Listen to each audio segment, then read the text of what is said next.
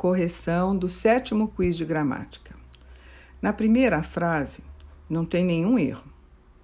Está lá a expressão de que você precisa. Está certo, porque quem precisa, precisa de alguma coisa. Na segunda frase, tem um erro. O certo seria o livro de que você gosta, ou o livro do qual você gosta. Nós ouvimos muito isso atualmente, né? O livro que você gosta, ou não sei o que você gosta. Não, quem gosta, gosta de alguma coisa. E na terceira frase, tem dois erros.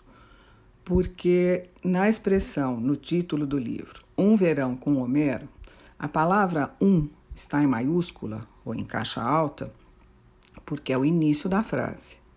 A palavra Homero tem que estar em caixa alta, porque, maiúscula, porque é nome próprio, nome de gente ou de lugar. Mas as palavras verão e com devem estar obrigatoriamente em minúscula, em caixa baixa.